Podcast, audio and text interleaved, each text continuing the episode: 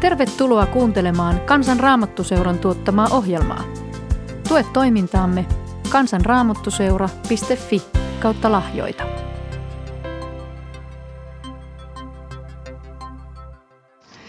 Tervetuloa kuuntelemaan tätä podcast-lähetystä Intian työstä.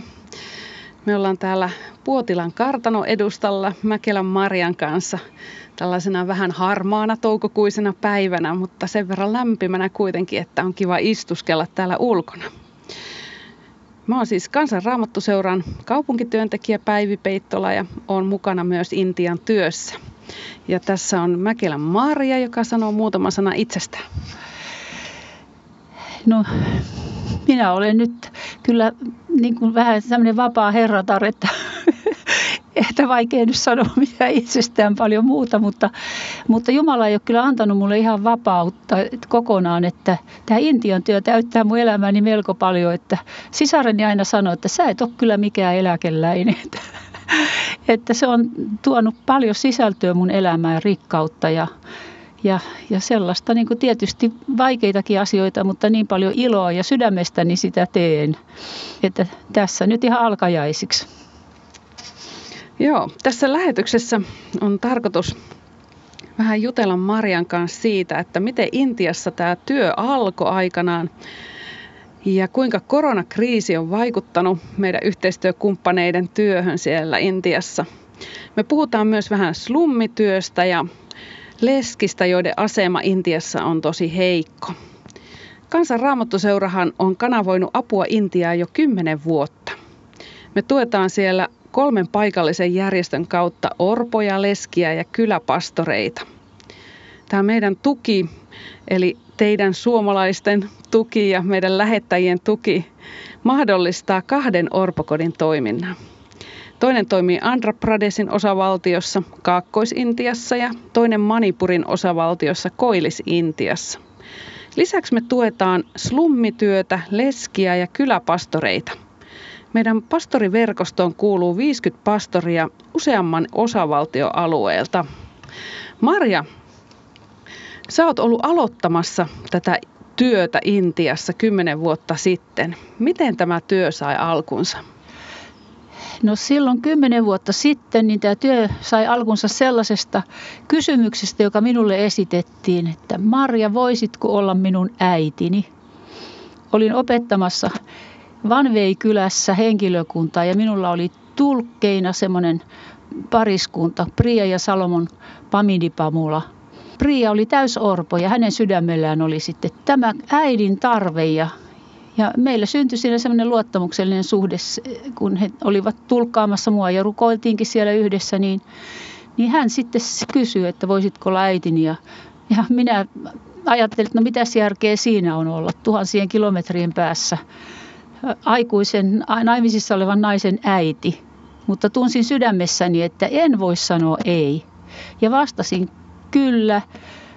Ja sitten me alettiin pitää yhteyttä sen jälkeen, kun kun lähdin sieltä, niin, niin tämä muuten tapahtui jo vuonna 2007, tämä ensikohtaaminen Priya ja Salomonin kanssa, mutta sitten 2010 oli se toinen hyvin ratkaiseva matka, kun ystäväni Kylli Kuusiston kanssa. Me matkustimme sitten katsomaan, että mitä Priya Salomon ja heidän sukulaisensa tekevät siellä Andhra Pradesin osavaltiossa ja aika lähellä merta Bengalilahteen silloin se matka vaikutti siihen, että mun sydämelle tuli niin vahvasti, että jos on tällaisia ihmisiä, jotka haluaa täällä viedä ilosanomaa eteenpäin ja tekevät sosiaalista työtä. Intian sosiaalihuolto on kyllä niin lapsen kengissä, että kyllä siellä joutuu kärsimään se, jolla on onneton osa elämässään, että yhteiskunta ei välttämättä tule millään tavalla avuksi tässä perheessä seurasin jo, että Salomonin isällä oli siellä seurakunta ja hän vaimonsa kanssa siellä heidän kirkon yhteydessä, niin he antoivat ruokaa siellä 15 leskelle. Ja sitten mä kyselin, että, että mistä te saatte rahaa, että miten te selviätte, niin isä Abraham kertoi, että me saadaan kuukaudessa 100 euroa kolehtia, että sillä maksavat oman perheensä kulut ja seurakunnan menot ja tämä leskien tukeminen. Et jotenkin se kolahti mulle tosi vahvasti, että, hyvänen aika, että nämä ihmiset antavat niin kuin kaikkensa ja pystyvät näin vähällä täällä toimimaan. Että, ja näin pääsin mukaan seurakuntakäynneille. Näin, miten hengellisesti janoisia intialaiset on. Se oli mu, minulle, mun sydämelleni, koska mun sydämellä on, on ollut varmaan jo tosi kauan ihmiset, jotka eivät ole kuulleet Jeesuksesta. Mun mielestä ihmisillä on oikeus kuulla edes kerran. Suomessa kyllä jokainen saa kuulla, joka haluaa. Mutta Intiassa ei ole mahdollisuutta kaikilla siihen, niin se jotenkin tuli mulle, että tämä on nyt sellainen työ, että tähän pitäisi saada muitakin mukaan. Ja vielä jos tässä, tässä sen verran slummityöhön viittaan, kun sekin siellä on alkanut, niin eihän siellä ollut minkäänlaisia työmuotoja muita kuin heidän tämä oma, oma julistustyö. Niin tämä, siis siellä oli siis Salomonin isä, hänen vanhin veljensä Ratna, hänellä oli myös seurakunta ja sitten tämä nuori veli David. Hän teki niin ihanasti siellä lapsityötä, että oli kyllä nautinto katsella. Hän järjesti parin poikakaverin kanssa siellä nukketeatteriesityksiä. Hyviä käytöstapoja opetti lapsille ja terveystietoa ja ilosanomaa Jeesuksesta ja iloisia lauluja.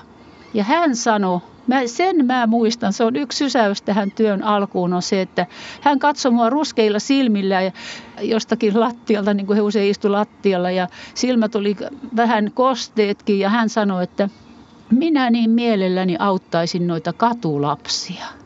Ja se oli mulle se, että kyllä Suomesta täytyy saada varoja, jos täällä on ihmiset, jotka pystyy tekemään tätä työtä. He tuntee kulttuurin ja kielen ja, ja ihan selvästi osaavat homman, niin, niin heiltä puuttuu vaan tällaiset resurssit, että saisivat varoja tähän työhön. Et siinä oli niin kuin sillä matkalla niin kuin se tuli se ajatus, että kyllä tässä nyt täytyy päästä eteenpäin. Tämä slummityö kuulostaa tosi mielenkiintoiselta. Miten sitä käytännössä tehdään siellä? No David vaimonsa Salomin kanssa tekevät slummityötä Hyderabadin kaupungissa. Eli tämä David, jonka nuorena poikana, sinkkupoikana näin siellä ja joka halusi katulapsia auttaa, niin Jumala onkin johdattanut hänet nyt Hyderabadin kaupunkiin ja, ja aloittamaan siellä slummityön vaimonsa kanssa. Ja ja siellä on sitä slummityötä kolmella slummialueella. Olen minäkin saanut matkoillani käydä siellä ja siellä on 11 slummikerhoa ja slummikoulua, jota David on organisoinut siellä ja saanut vapaaehtoisia opiskelijoita on paljon auttamassa siinä. Ja sitten on toinen pastoripariskunta Padma Rao vaimonsa kanssa. Siellä oikein, voisi sanoa surkealla slummialueella – viimeksi kun siellä vierailtiin, niin oltiin siellä mukana ja nähtiin sitten, että miten valtava tarve siellä on. Ja ihana asia, että ne saavat, lapset siellä kun niitä kootaan yhteen, niin saavat jonkun jotakin pienen evä, eväspalasen siinä ja, ja sitten jonkun kiva, ehkä jonkun pallon tai jotain hammasmukin tai muun, mitä he tarvitsevat. Ja se on, se on sydäntä koskettavaa. Ja viimeksi kun olin siellä, se oli vuonna 2017, niin mulla oli etuoikeus kouluttaa niitä slummityön vapaaehtoisia. Ja minä ajattelin, että no olen minäkin nyt hyvä kouluttaja slummityöläisille, että, että itse on, siihen mennessä olin kerran käynyt niissä slummeissa. Mutta se tehtävä, minkä Jumala antaa, tässä on entien työssä ollut koko ajan se, että mä, minä sukellan niin kuin ihan johonkin uuteen. Ja katson vaan, että miten Jumala auttaa. Ja muista muuten, kun eka kerran lähdin Intiaan, niin minä sanoin ystävilleni, että minä lähden katsomaan, mitä Jeesus tekee. Ja sitä minä olen saanut nähdä. Sekin oli se koulutuspäivä. Mä olin aika huonossa kunnossa, mulla oli jotakin sydänjuttuja silloin ja olin ihan uupunut sen päivän koulutuspäivän jälkeen, mutta ne innokkaat opiskelijat, jotka halusivat lähteä nimenomaan slumikouluihin opettamaan slumilapsille lukemista ja kirjoittamista, että heillä olisi jotakin pääsyä eteenpäin yhteiskunnassa. Muutenhan heillä ei ole mitään toivoa, että he saisivat edes henkilötunnukset ja osaisivat nimensä kirjoittaa. Niin jotenkin siunaan näitä nuoria. Siinä oli todella sellaisia, jotka palo, Jeesuksen rakkaus näkyi heistä. Ihana oli ollut heidän kanssaan se päivä yhdessä ja kokee hengen yhteyttä ja siunata heitä siihen työhön. Ja sitten aloin keräämään heille heille matkarahoja, kun he busseilla kulkee siellä, niin sain sydämelleni, että pyysin vain kymmenellä eurolla. Tulkaa mukaan slummityöhön. Kymmenellä eurolla pystyy yksi vapaaehtoinen kuukauden ajan kulkee siellä niissä slummikouluissa opettamassa ja slummikerhoissa. Slummikouluissa ei saa puhua Jeesuksesta, Jumalasta vaan ja muita asioita opettaa, mutta slummikerhoissa voidaan puhua ilosanomaa Jeesuksesta. Se on tosi, se on ihmeellistä, mitä, mitä siitä vuoden 2010 jälkeen on avautunut. Minä vaan ihmettelen, mitä, mitä nämä ihmiset on saanut siellä aikaa. Innokkaita, Jumalan omia, sitä on ilo seurata ja, ja mielelläni aina olen pyytämässä toisiakin mukaan tähän, koska mä näen, että se on työtä. Sinne se raha menee suoraan, ei, ei sitä vie mitkään välikädet. Sä mainitsit Maria äh, lesket tuossa, kun kerroit tästä työalustaan. Miten nämä lesket liittyy tähän sinun Intian työn kutsumukseen? No ne liittyy kyllä hyvin vahvasti, koska silloin kun mä olin ihan toisen kerran syöpäpotilaana. Lähes vuoden olin sairaslomalla ja sain kahdeksan kertaa sytostaattihoitoa ja siinä lepäilin kauhean heikossa kunnossa vuoteella ja silloin mä ajattelin näin, että jos minä tästä kokonaan paranen, niin se mitä minä haluan tehdä on lähteä Intiaan kertomaan leskille, että joku välittää heistä – että on Jeesus, joka rakastaa heitä. Et mulle tuli ihan kyyneleet silmiin, mä muistan sen tilanteen, kun mä ajattelin, että sehän on kauheata, että he eivät tiedä, että heistä joku välittää niin paljon, että on kuollut heidän puolestaan, että minä haluaisin Intian leskille kertomaan, että on olemassa Jeesus, joka on tullut heitä varten tänne maan päälle. Ja sä oot, Marja, saanut sitä todella tehdä ja myöskin, myös ihan suoraan, mutta myöskin välillisesti, koska meidän Intian työystävät siellä, ne esimerkiksi Priia ja Salomo, hehän auttaa koko ajan leskiä. Tämä leskien asema siellä Intiassa on todella heikko. Siellä elää tällainen uskomus, että jos mies kuolee, niin se on sen lesken vika. Leski on jollain tavalla aiheuttanut sen, ja sen jälkeen kaikki hyljeksii sitä leskeä, että leski saatetaan ajaa pois sieltä kaikkien sukulaisten ja perheen luota ja, ja hän on täysin ilman mitään tukea, koska Intiassa ei ole tällaista yhteiskunnan tukea, niin se tuki tulee sieltä perheestä ja suvulta, mutta leski hylätään. Ja sen tähden lesket on todella heikossa asemassa siellä ja haluaisin kertoa yhden lesken tarinan, joka mua itseeni kosketti syvästi. Tämä on tämmöinen Kumar-nimisen naisen tarina. Tämä Kumar on alakastinen 41-vuotias nainen, uskonnolliselta taustaltaan hindu. Hän oli vanhempiensa ainoa lapsi ja kun hänen isänsä kuoli, silloin kun hän oli 12-vuotias, niin hänet naitettiin jo 12-vuotiaana avioliittoon miehelle. Sen tähden, että äidillä ei ollut varaa enää pitää hänestä huolta. Ja hänen epäonnekseen hän sattui saamaan tämmöisen hyvin alkoholisoituneen ja väkivaltaisen miehen, joka juovuspäissään sitten pahoin piteli kumaria. Ja tätä tapahtui tosi usein niin, että kun kumar oli raskaana, niin hän menetti tämän lapsensa tämän pahoinpitelyn seurauksena, eikä pystynyt enää sen jälkeen saamaan lapsia.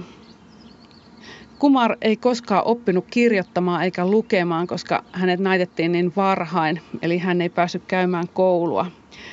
Hänen miehensä kuoli syksyllä 2017 ja silloin hänen sukulaisensa karkotti hänet pois asuintalostaan ja hänestä tuli kerjäläinen. Kuka ei enää välittänyt hänestä.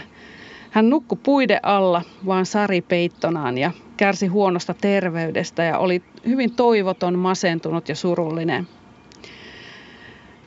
Mutta seuraavana keväänä, kun tämä, tämä hänen niin kuin miehensä kuolema tapahtui syksyllä, niin seuraavana keväänä tämän meidän orpokotimme äiti, Priia, huomasi tämän lesken. Hän alkoi kiinnittää huomiota tähän naiseen, joka makoili siellä puiden alla. Ja hän alkoi kysellä kumarin tilanteesta ja se selville hänen tarinansa. Priia vei kumarin seurakuntaan, antoi hänelle ruokaa ja kertoi hänelle Jeesuksesta.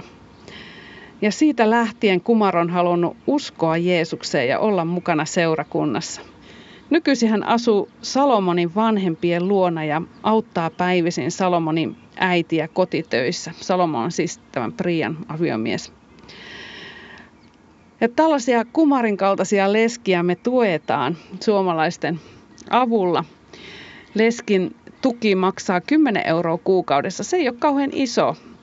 Nämä lesket yleensä asuu siellä jossain kotonaan tai muualla, mutta sitten tällä kymmenellä eurolla he pystyvät elämään, saamaan sitten ruokaa ja vaatteita ja ja jouluaikaan lesket saa meiltä myöskin aina sariin, että kerran vuodessa he saa sitten vaatetuksenkin. Jos haluat olla mukana tässä työssä, niin tämän ohjelman lopussa kerrotaan sitten lisää siitä, että miten voi olla mukana. Haluatko Maria vielä sanoa jotain leskistä? Siis tämä uskonnosta, hindulaisuudesta peräisin oleva ajatus, että ihminen on itse niin kuin syyllinen omaan onnettomuutensa – niin he ovat sitä mieltä, että lesket tuovat epäonnea ja samoin orvot tuovat epäonnea lähellään oleville. Siksi heidän, heitä ei haluta pitää edes lähellään eikä heitä haluta auttaa. Ja, ja se on se onnettomuus siellä, että niin kuin karman lain mukaan jokainen on sen mukaan, miten on edellisen elämän tai edelliset elämät elänyt, niin sen mukaan saa tässä elämässä. Ja kaikki nämä onnettomuudet on sen syytä, että on elänyt huonosti edellisessä elämässä. Ja se on tosi äh, rankka oppi siellä, että ihminen joutuu itse kantamaan tällaiset asiat, joista me ymmärrämme täällä lännessä, että ei mitenkään voi olla itse syyllinen siihen, jos aviopuoliso kuolee tai sitten jää orvoksi lapsi. Mutta siellä se on. Mutta se on myös sitä, että tämä jälleen syntyminen, mikä liittyy hindulaisuuteen, niin niin se mm, vaikuttaa siihen, että yhdellä tällä elämällä ei ole niin suurta merkitystä, kun ajatellaan, että no ei se nyt niin väliä, jos sillä on oikein vaikea elämä, että vaikka se nyt kuolee, niin pääsee seuraavassa elämässä ehkä parempiin olosuhteisiin. Niin se vie niin kuin tältä elämältä sen pohjan tältä ainutlaatuiselta elämältä, jonka Jumala on meille antanut. Että se ei, se ei ole niin kuin, tämä jälleensyntymysoppi ei ole mikään kevyt oppi, vaan todella se vaikuttaa hyvin syvältä ja laajasti ihmisten elämään siellä. Mutta me tuodaan kuitenkin toivoa sinne ja me toimitaan tästä kristillisestä ajatuksesta ja käsityksestä käsiin, että jokaisella ihmisellä on äärettömän suuri arvo ja että meidät on kutsuttu tässä elämässä tekemään hyvää toisille, rakastamaan toisiamme, auttamaan, että olemaan Jumalan käsinä ja jalkoina.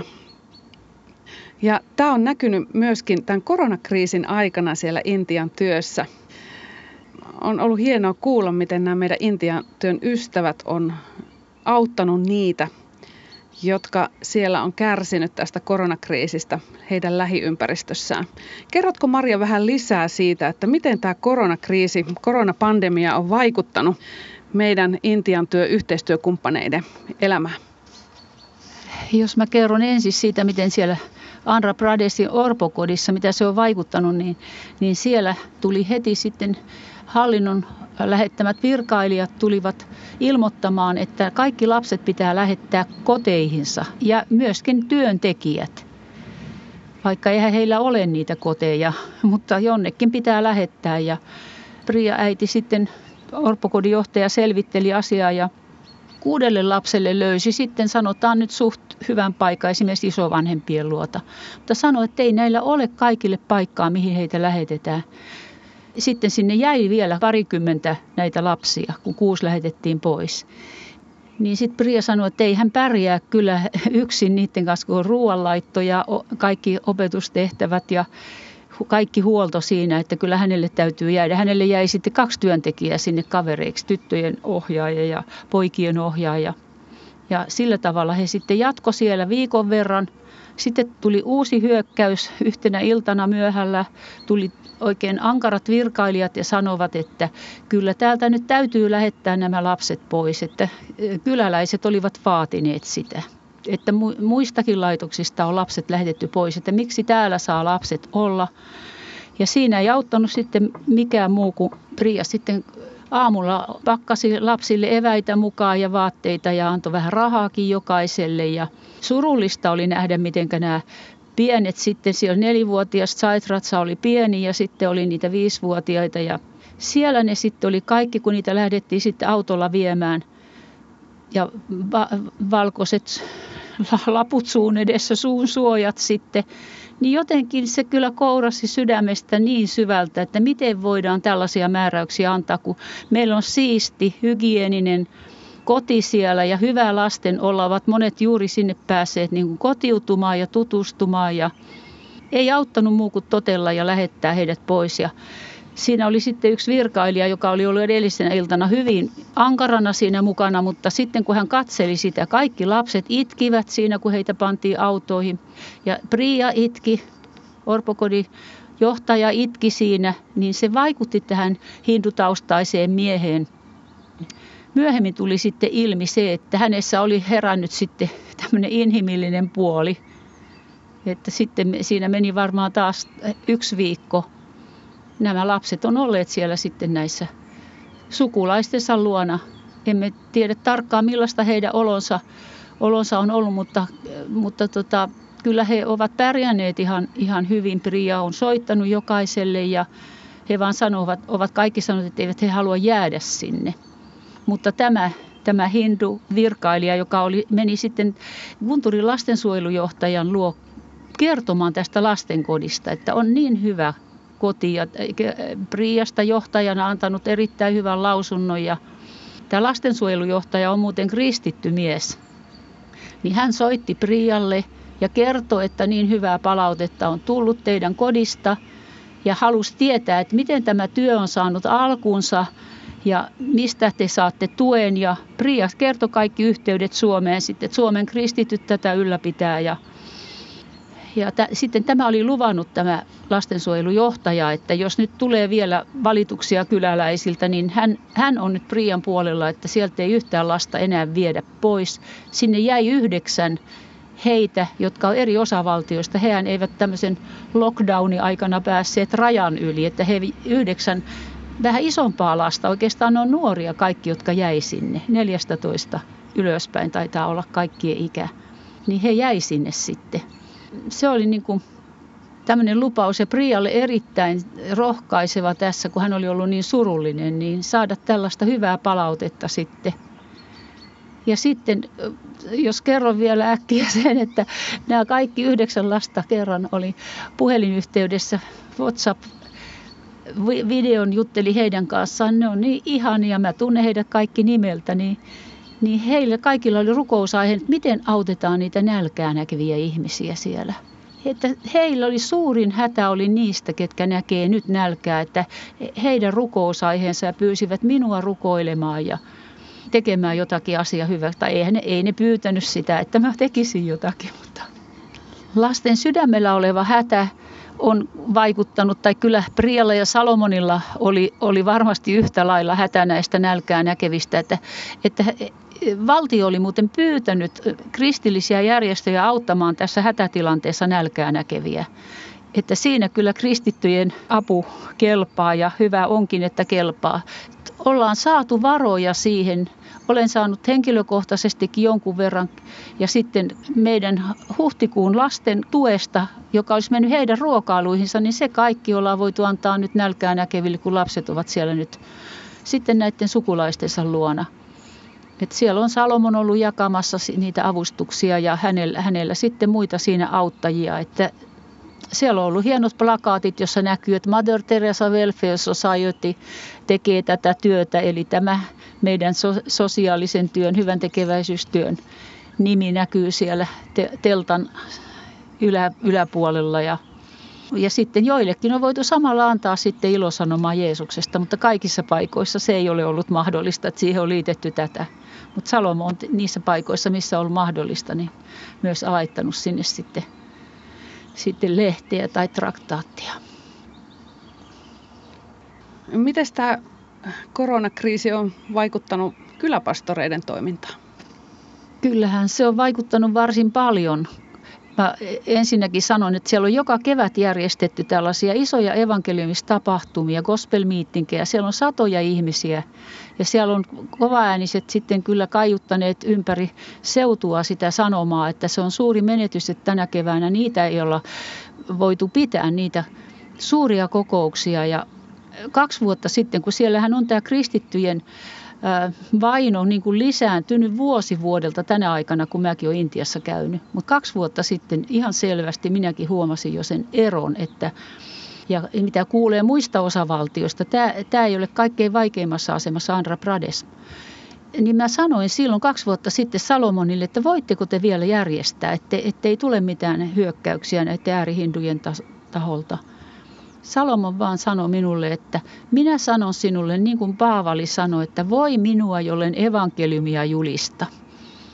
Ja he pitivät ne kokoukset ja mitään häiriötä ei ollut, mitään sellaista erityistä vastustusta, eikä viime vuonnakaan. Että aivan siis, siinä mä oon kokenut kyllä, että semmoinen Jumalan rauha on laskeutunut niiden kokousten yläpuolelle. Ja, ja siellä on tullut uskoon ihmisiä aina. Monia on tullut uskoon ja uudet ihmiset ovat löytäneet tiensä näihin isoihin kokouksiin.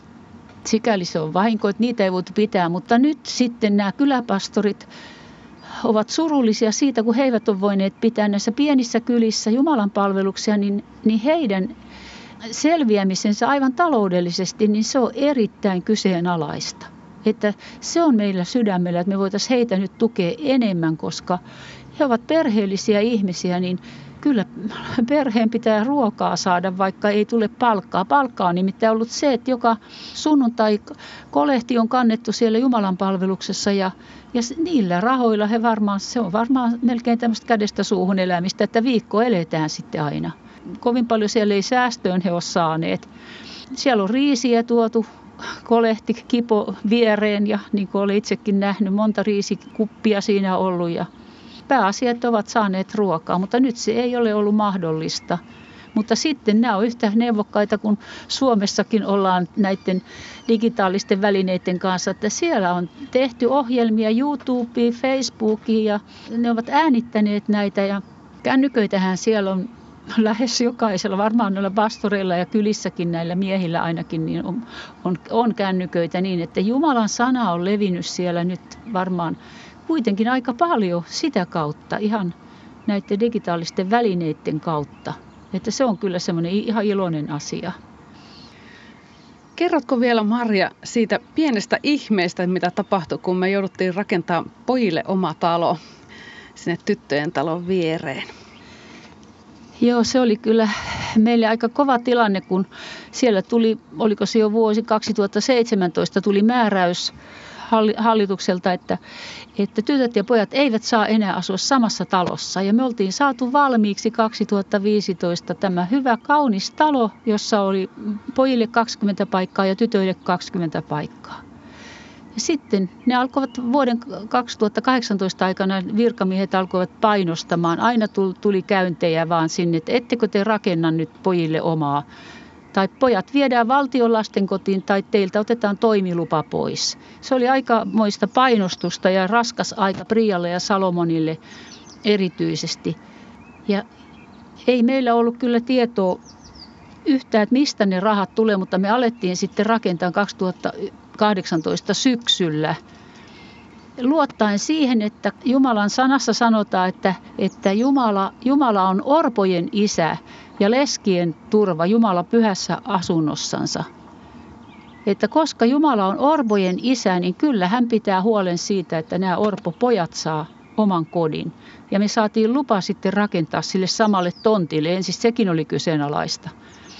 Ja se on sellainen ihme ollut, voi sanoa, että niin kuin silmien edessä. Sellainen ihme, mitä olen saanut seurata, että Jumalan sana rohkaiseva vaikutus ja itsellekin se, että mä sain pari raamatun kohtaa silloin syksyllä. Salmissa sanottiin, että älköön sorrettu kääntykö häväistynä takaisin. Kurja ja köyhä saakoot ylistää Jumalan nimeä. Nouse Jumala, aja asiasi.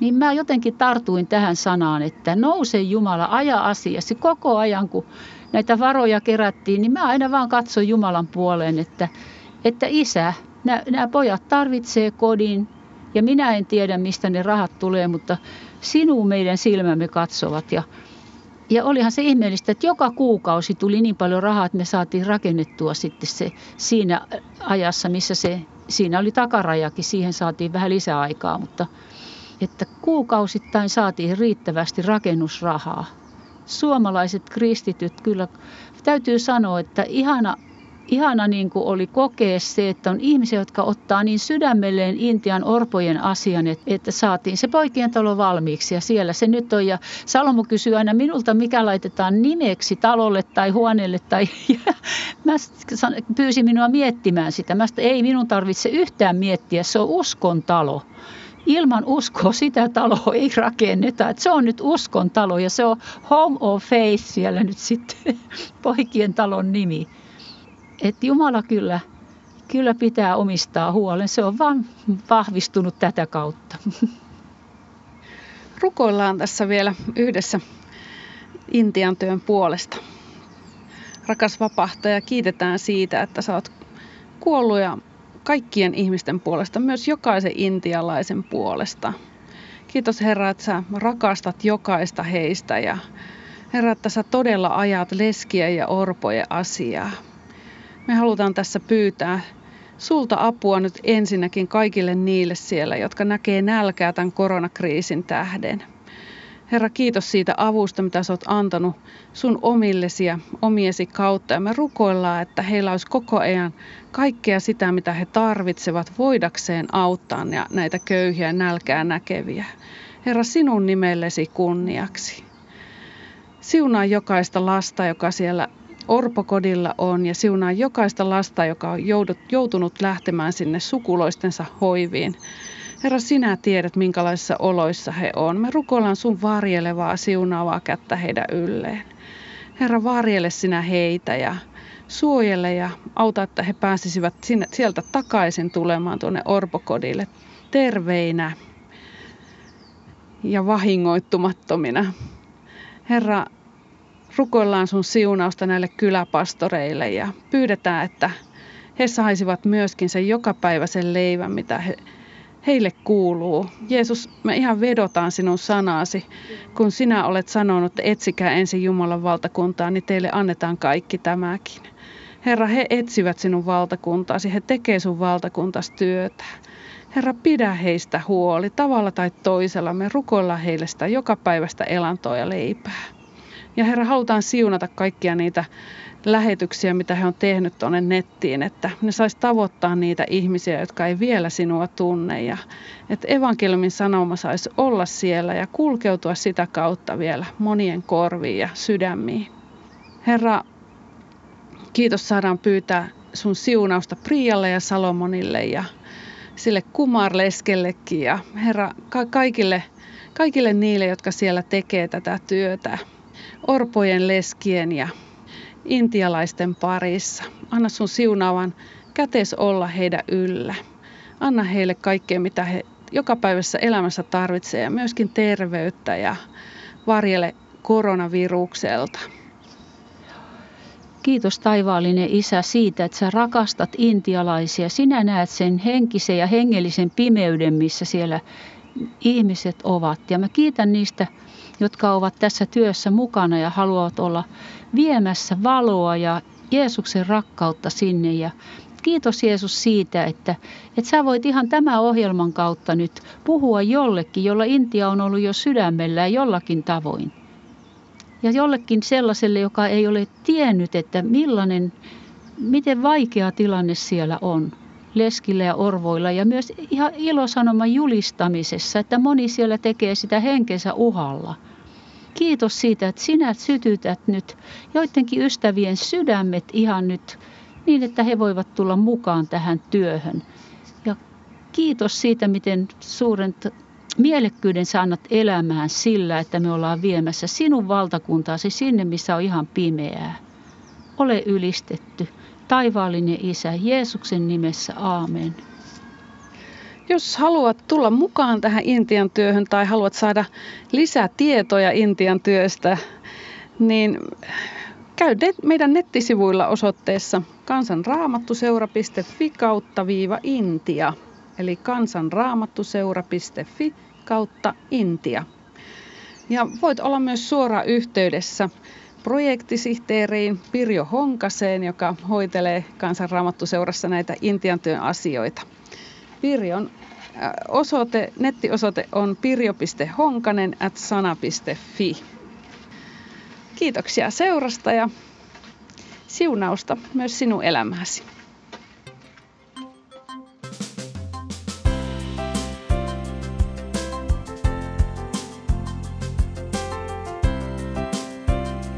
Kiitos, että kuuntelit.